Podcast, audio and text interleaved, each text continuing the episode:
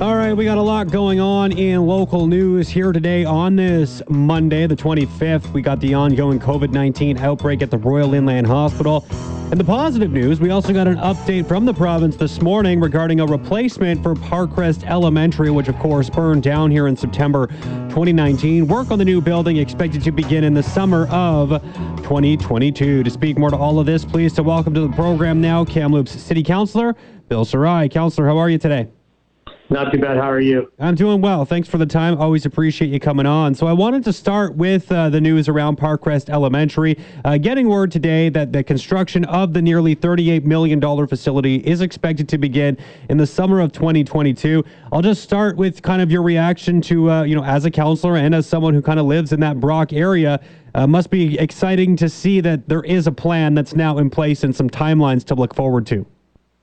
Uh, definitely, we've been waiting for this announcement for almost half a year now. Um, with all the work that was done through School District 73 and the province, they were talking and and doing the plan work and the business case, and the city was at the table uh, to put in our um, our opinion as well as what can be added to this new build. And for them to make the announcement today, it couldn't come soon enough. Um, we're still three out three years away from actually seeing uh, the kids go back to the spring of 2024, but this is this is exactly what uh, and Brocklehurst needed to hear. Yeah, and, and just, um, you know, what has sort of the impact been on the area since, of course, everyone had to be dispersed as a result of that fire? I mean, where you mentioned it's going to be a number of years where we're going to continue to have to kind of deal with this reorganization. Um, has it been kind of a frustrating last year and a half for, you, for the neighborhood, for the community there? I wouldn't say frustrating. I would say it, it was a, an adjustment. Um, the initial move from uh, not having a school to placing all the children in a classroom, moving, uh, basically rebuilding and re uh, furnishing and restocking a school is not is not an easy task. Um, I give huge shout out to School District 73 and the board for making the transition as easy as it was, and, and also to the parents and the children that really stepped up and adjusted as quickly as they did. So um, it's it's not going to be an overnight. They knew that. We didn't think we'd be waiting this long, uh, but as everybody can understand, COVID has put uh, a wrench and, and, a, and a delay in everything we do around the world. And this is just one more project that got pushed back. I'd say at least a good six months, seven months uh, to start it. Yeah, so I was going to ask, you know, if there's any disappointment about the fact that this won't be coming online until 2024. But based on that response, I guess, you know, maybe there's a little bit of disappointment, but, you know, complete understanding as to why. Exactly. And, at least now we see the announcement and we can see by next year uh, groundbreaking and everything getting done and, and more of the plans coming out. I think uh, the residents of Brocklehurst and, and this, uh, the neighboring community uh, is not only going to be a school, but We've added some funds uh, the city has to make some community space in there uh, to make the gymnasium bigger. Um, how Brocklehurst community neighborhood want to use that space will be uh, open to discussion. Um, there might even be some room for a daycare there, which is in our in every corner of Kamloops. We're really lacking daycare space. So these are all conversations that are coming, which are very welcoming because uh, they weren't seven months ago.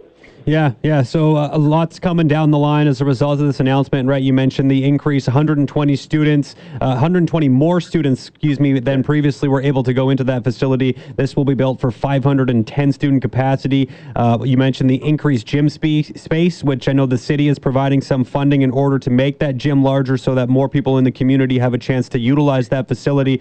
I mean, this is all really going to be a big positive for that Brock neighborhood. And uh, you mentioned the uh, potential for some daycare space as well. So, I mean, this, as, as annoying as it is to have to have a, a fire come and claim a, a, school, a huge facility like that, one that's very critical to the infrastructure of that Brock neighborhood, at the same point in time, you know, a lot of boxes are being checked as a result of this new build.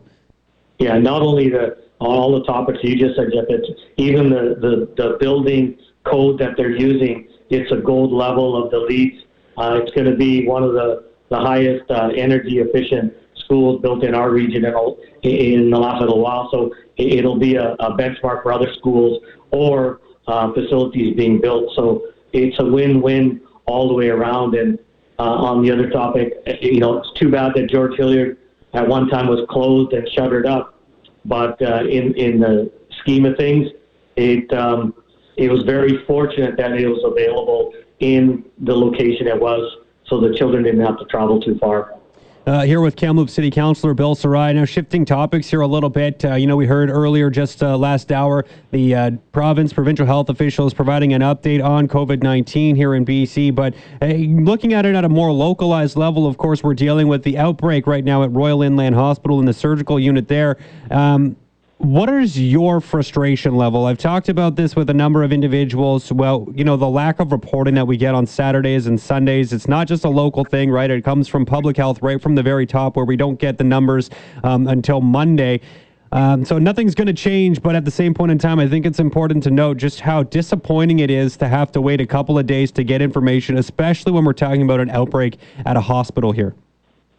Uh, I agree. Um, you know, especially you wake up Monday morning and, and we were sitting at eight cases on Friday that we were told, and all of a sudden you wake up Monday morning and there's 48 cases now, 40 more, and 28 of, 28 of those are staff. Uh, that's that's really concerning, uh, considering it's it's our regional hospital. So not only is it for citizens of Kamloops, but smaller communities all around us access that. And uh, you know the number uh, the, the information that's been released from day one has been a concern of mine and, and our fellow counselors, not only here, but right across the spectrum. And I think just last week, early last week, I remember hearing from the mayor of Williams Lake and the frustration level there with their community partners, uh, the First Nations that neighbor in their community. Um, it, it's it's really challenging when there's there's conversations going on with uh, one specter of a government level and not the other, and the community is getting pitted against each other. That's not what we or Interior Health should be doing.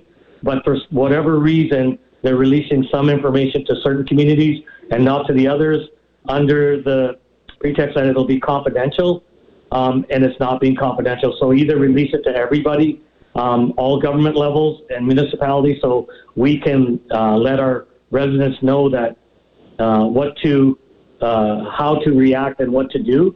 And right now, just to get it thrown at us at a Monday morning, you've got people that are high anxiety level right now that are scheduled to go into surgery this week.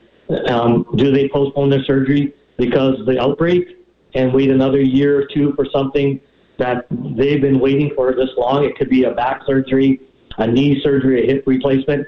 Do they keep suffering or do they take their chances?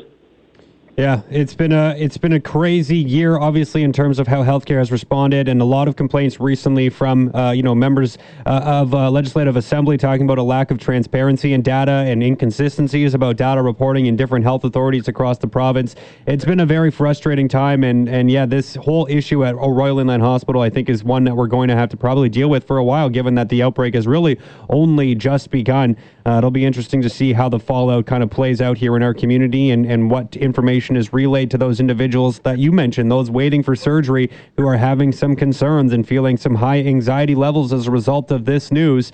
Uh, what are what choices do they have to make? A lot of them probably don't have a choice but to go forward with surgery, even though they do have worries. So, a exactly. lot to take in. A lot to take in here for sure. Thanks, Bill. Appreciate the time. No worries, and just everybody, we got to stay on track. Keep the mask on. Keep washing your hands.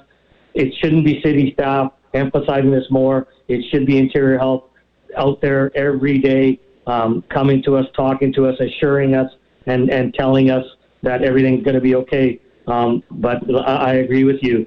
Um, there's it, it's it's it's nothing's coming out, and we're standing on the hill defending them, and sometimes it just gets tiring. Absolutely, Bill. Thanks for the time. Have a great rest of your day. You as well. Thank you. All right. There's Kamloops Councillor Bill Sarais.